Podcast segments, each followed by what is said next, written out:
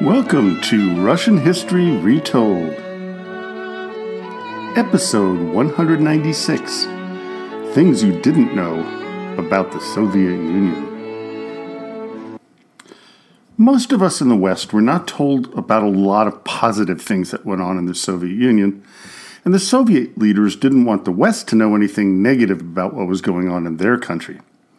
Today's episode is my attempt to rectify things. If I miss anything, please message me on Facebook through the Russian ruler's history page. The first little known fact is that the Soviet space program was the first one to put a man made item on another planet.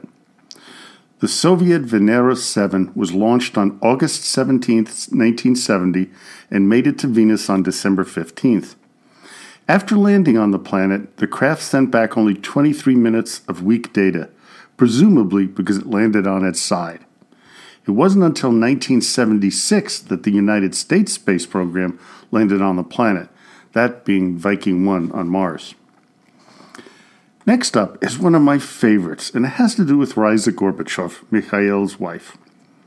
During the Gorbachev's visit to England in December of 1984, Raisa told British Agriculture Minister Michael Jopling that there were more than 300 ways to cook potatoes in the USSR. When he doubted her claim, she promised to send him a cookbook, which she did a few months later, noting, quote, My apologies for being somewhat inaccurate. In fact, there are 500 rather than 300 recipes to cook potatoes. During the Cold War between the United States and the USSR, Soviet directors actually won three Oscar Awards for Best Foreign Language Film. They were War and Peace in 1968, Dersu Uzala in 1975, and Moscow Does Not Believe in Tears in 1980. It is said that because economic success was not crucial to the Soviet directors, they were able to make more philosophical films with deeper meanings than their American counterparts. The most famous of the Soviet directors was Andrei Tarkovsky, who was considered one of the greatest directors of the 20th century. Laika, the world famous dog that the Soviet space program sent into outer space in 1957, was actually a stray dog that was wander- wandering the streets of Moscow before being picked up and selected to be the first mammal to go into orbit. Part of the scientists involved uh, thought that if Laika could survive the streets of Moscow, especially in the winter, she would be the ideal subject for the flight. Prior to Laika going into orbit, no one really knew if animals or man could survive in outer space. At the time, they didn't even know how a rocket would return to Earth, so the dog's survival was never expected. Laika supposedly died within hours after the launch, because of overheating, according to the reports released by the Russian government in 2002. The official statement at the time, though, was that the dog was euthanized before she was to run out of oxygen. We all owe a debt of gratitude to the part husky, part terrier, Laika. The Soviets liberated Auschwitz, the largest killing center and concentration camp, in January 1945. Actually, the USSR liberated more concentration camps than the rest of the Allies combined. This was not surprising, as many of the camps were in Poland, where the Soviet troops ousted the Germans. The quote, liberation of Poland was a topic that I may cover in the future, as it cost the lives of thousands of Poles because of Stalin's orders to hold back Soviet troops, allowing the Nazis to kill many more Polish people. Staying in the time of World War II, the fight between the Soviet troops and the Nazis led to 95% of all German casualties in the war, numbering about 1 million men. Still, this pales in comparison to the losses suffered by the Soviet army. It has been estimated they lost around 5 million men and women in the fighting that went on between 1941 and the end of the war in 1945. No wonder they call the conflict the Great Patriotic War. Adding to the horrific losses suffered by the Soviet people during the war, it is estimated that nearly 80% of the Soviet males born in 1923 did not survive World War II. This led to substantial economic problems after the war, but the Soviet Union was able to recover in short order. Being an able bodied man post war would present you with a lot of female companions with which to choose from. There was a real problem that arose due to the slow population growth that occurred because of this fact. Here's an interesting one. It was pretty common knowledge that many products made in the USSR were inferior to those produced in the West. But did you know that this was a primary reason why many foreign spies were found out? Turns out the staples used in Soviet passports rusted because they had iron in them, while the United States used stainless steel. So, according to the KGB files that were opened after the fall of the USSR, hundreds of American agents were caught because their fake Soviet passports had the wrong staples that were made of stainless steel instead of the ones that were of poor quality. Now, here's a fact that even I had never heard of before re- researching this episode's podcast. On September 20th, 1963, in a speech before the UN General Assembly, American President Kennedy proposed that the United States and the Soviet Union join forces in their efforts to reach the moon.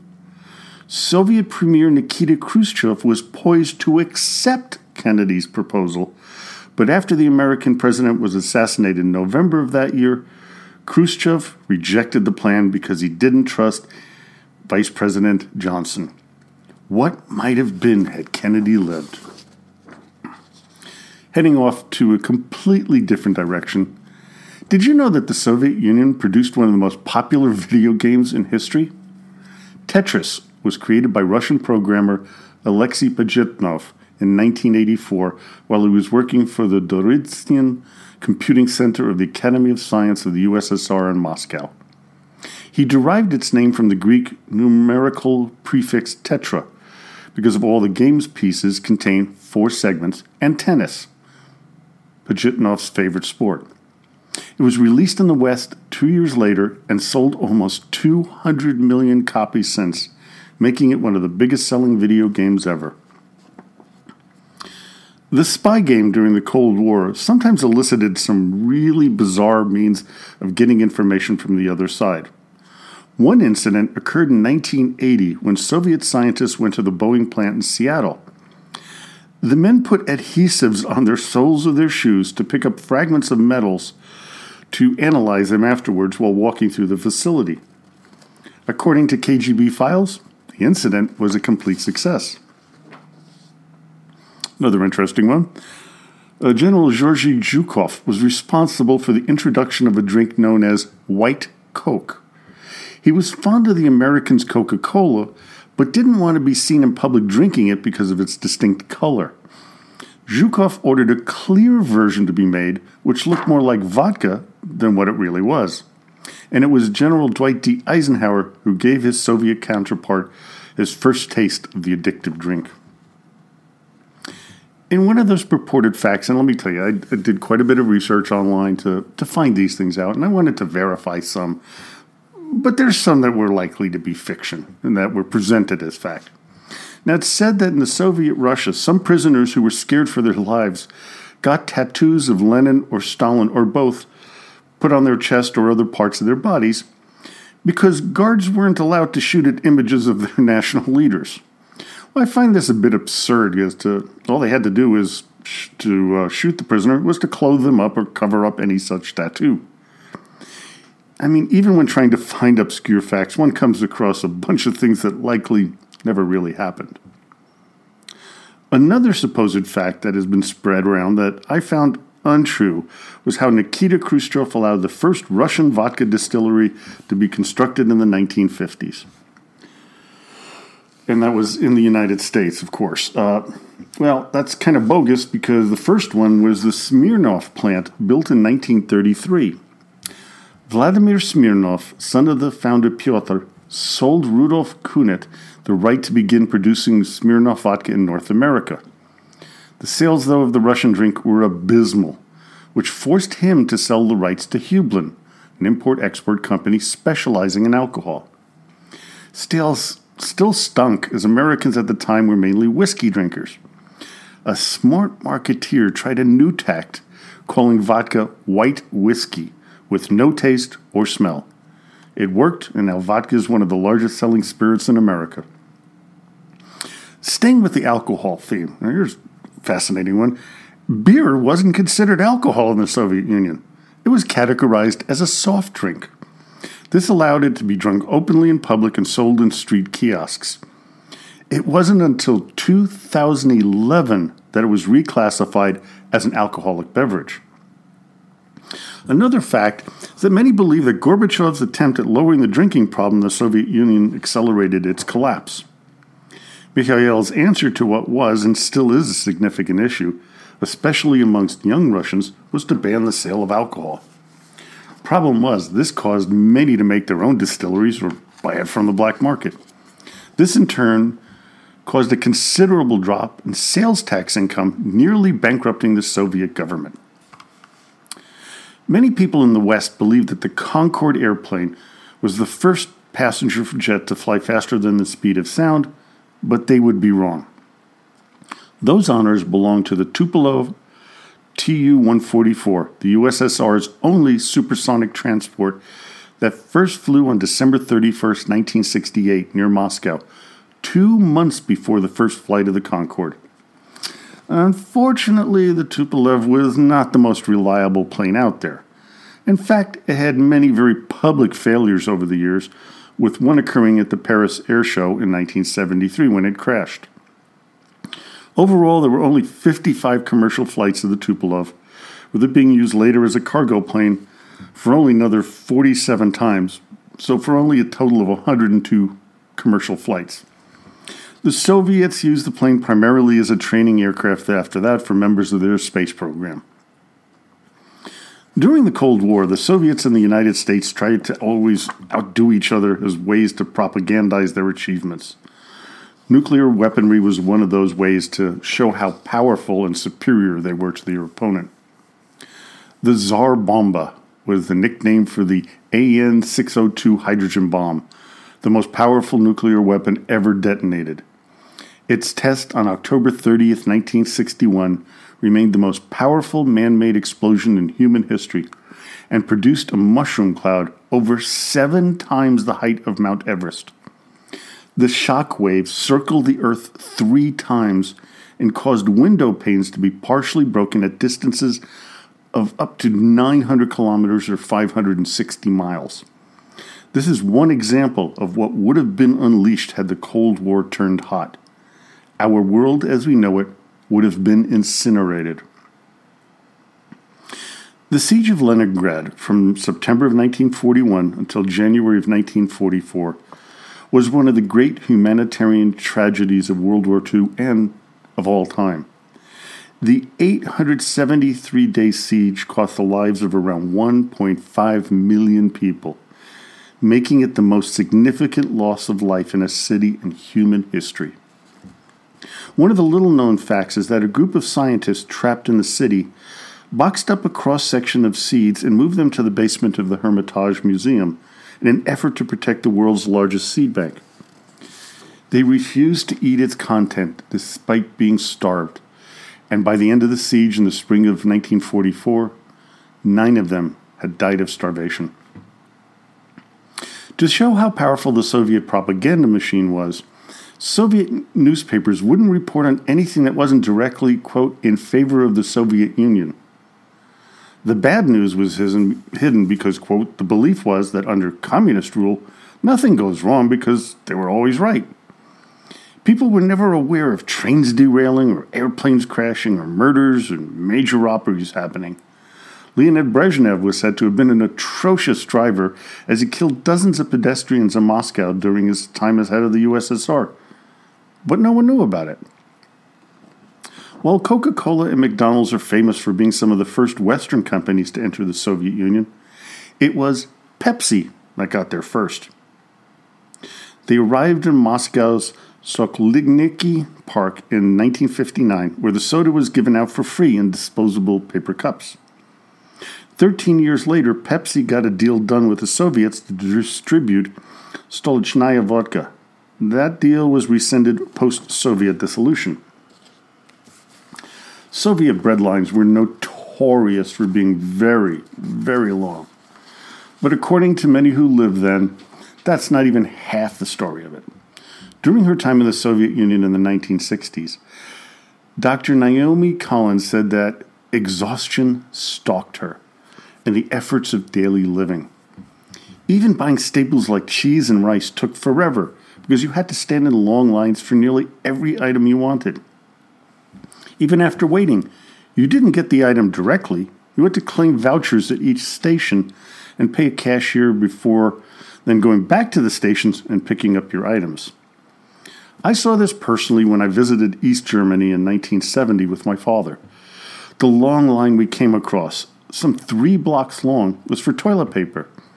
When my dad asked one of the people in the line what they were waiting for, they said, I don't know, but whatever it is, I probably need it. Poverty was one thing that Soviet officials refused to admit to, especially in the 1960s until the end. The American idea of soup kitchens was proposed by a U.S. diplomat, but that was rejected, quote, because they insisted it simply did not exist. One Soviet official said, We are opposed to this system, where pure, poor people get free dinner. Psychologically, it's a strange idea to us. We will not consider such a variant. In 1989, it took a Soviet worker 10 times longer to earn a pound of meat than it did the average American. While the Soviet propaganda machine was in full motion, it was presented to the people that the leadership was going through the same tough struggles as everyone else. And of course, this could not have been any further from the truth. Konstantin Simis reported in 1984 that the ruling elite in Moscow, despite there being a nation, nationwide food shortage, ate like kings using the so called Kremlin canteen. The canteen was a network of special stores that sold food of particularly high quality to those with special passes. Quote, sausages, fish delicacies, cheeses, bread, vodka, cakes, as well as fruits and vegetables produced and grown on state farms that supply the canteen system exclusively. There were also American cigarettes, Scotch whiskey, English gin, and pharmacies that sold drugs you couldn't find anywhere else in the country. So much for the communist utopia. Earlier, I mentioned how Soviet dictator or directors were awarded three Oscars, but Hollywood wasn't the favorite movie making mecca to the Soviet people. It was India's Bollywood instead. The recurring themes of the triumph of good over evil also resonated with the crowd. So strong was the love for Indian cinema that actor Raj Kapoor was as famous in the Soviet Union as he was in his homeland. During the Cold War, another contest, you might say, went on between the two superpowers. And this one was about who could dig the deepest hole. By 1994, the Soviet Union dug the Kola Super Deep borehole, and at the time it was the deepest hole in the world. Located in the Murmansk region in the Kola Peninsula, the shaft penetrated 12 kilometers, or 7.5 miles, of the Earth's 30 kilometer, or 18.6 mile crust. The process unearthed evidence of biologic activity in the Earth that was more than 2 billion years old. While I've mentioned this scientific quack in one of my previous episodes, Trofim Lysenko was a certified nut job. First of all, Lysenko didn't believe in natural selection. Uh, he claimed that animals and plants all consciously work together and transform themselves to create the most perfect version of the world as possible, just like in communism. Stalin loved this thought and forced all other scientists in the Soviet Union to go along with this nonsense. On top of it, Lysenko claimed one type of plant could just spontaneously become a completely different kind of plant, like wheat magically turning into barley under the right environmental factors. He went further to say that animals could give birth to other species under the right circumstances. Around 3,000 biologists lost their jobs and or life because they dared suggest that a dog couldn't give birth to a cat if the conditions called for it. Did you also know that the Soviets had dozens of secret cities. Ozyorsk was one example of these mysterious cities. There were no buses that stopped there, no road signs pointing towards it. Its post was addressed to Chelyabinsk 65, although the city of Chelyabinsk was nearly 50 miles away. Ozyorsk was unknown to the West because, despite being home to tens of thousands of people. To top it off, its existence was unknown even in Russia until 1986. The secrecy was because it was the home of a nuclear fuel processing plant. This particular processing plant exploded in 1957, but because of the confidentiality of its location, the disaster was named after another town seven miles away. The town was Kyshtym. There are 42 cities like this that we've heard of, but also around 15 more that people suspect Russia is still hiding. Residents of these cities were gifted with better food, schools, and luxuries than the rest of the country. This was the appeal of many Soviet citizens to stay in these places. We know that the American spy agency, the CIA, had numerous operatives in the Soviet Union. Things could get downright scary at times, but also comical, like this story. As recounted by the book The Billion Dollar Spy, one CIA officer new to Moscow was amused to sometimes reach for his coat only to find it had vanished, reappearing sometime later with listening devices, of course, implanted. The American's apartment was bugged and his lines were tapped. Once he used an unsecured line to set up dinner at a restaurant with friends. While driving to the restaurant, he figured out that the cars behind him and in front of him were KGB surveillance. At some point in the drive, he and his wife kind of got lost, so they decided just to follow the KGB to see what would happen. They took him straight to the restaurant, of course. Spying on our spies was a real life game during the Cold War. After the fall of the USSR, we learned that the KGB never sent their own officers they simply didn't trust their people to be alone with CIA case officers. Also, they never used people who were strangers to the CIA in question. You know, they didn't want them to be, you know, suddenly appear. Uh, the guy you bumped into at a party once, who now wants to give you information. Now, that's a good chance that he's working in the service of the KGB. The guy you've never seen before? Nah, he's likely not a threat. Well, I hope you enjoyed our ride through the times between 1917 and 1991 of the Soviet Union. Join me next time when I try to present the same things about pre Soviet times with things you didn't know about Russia. So until next time, до свидания и спасибо большое.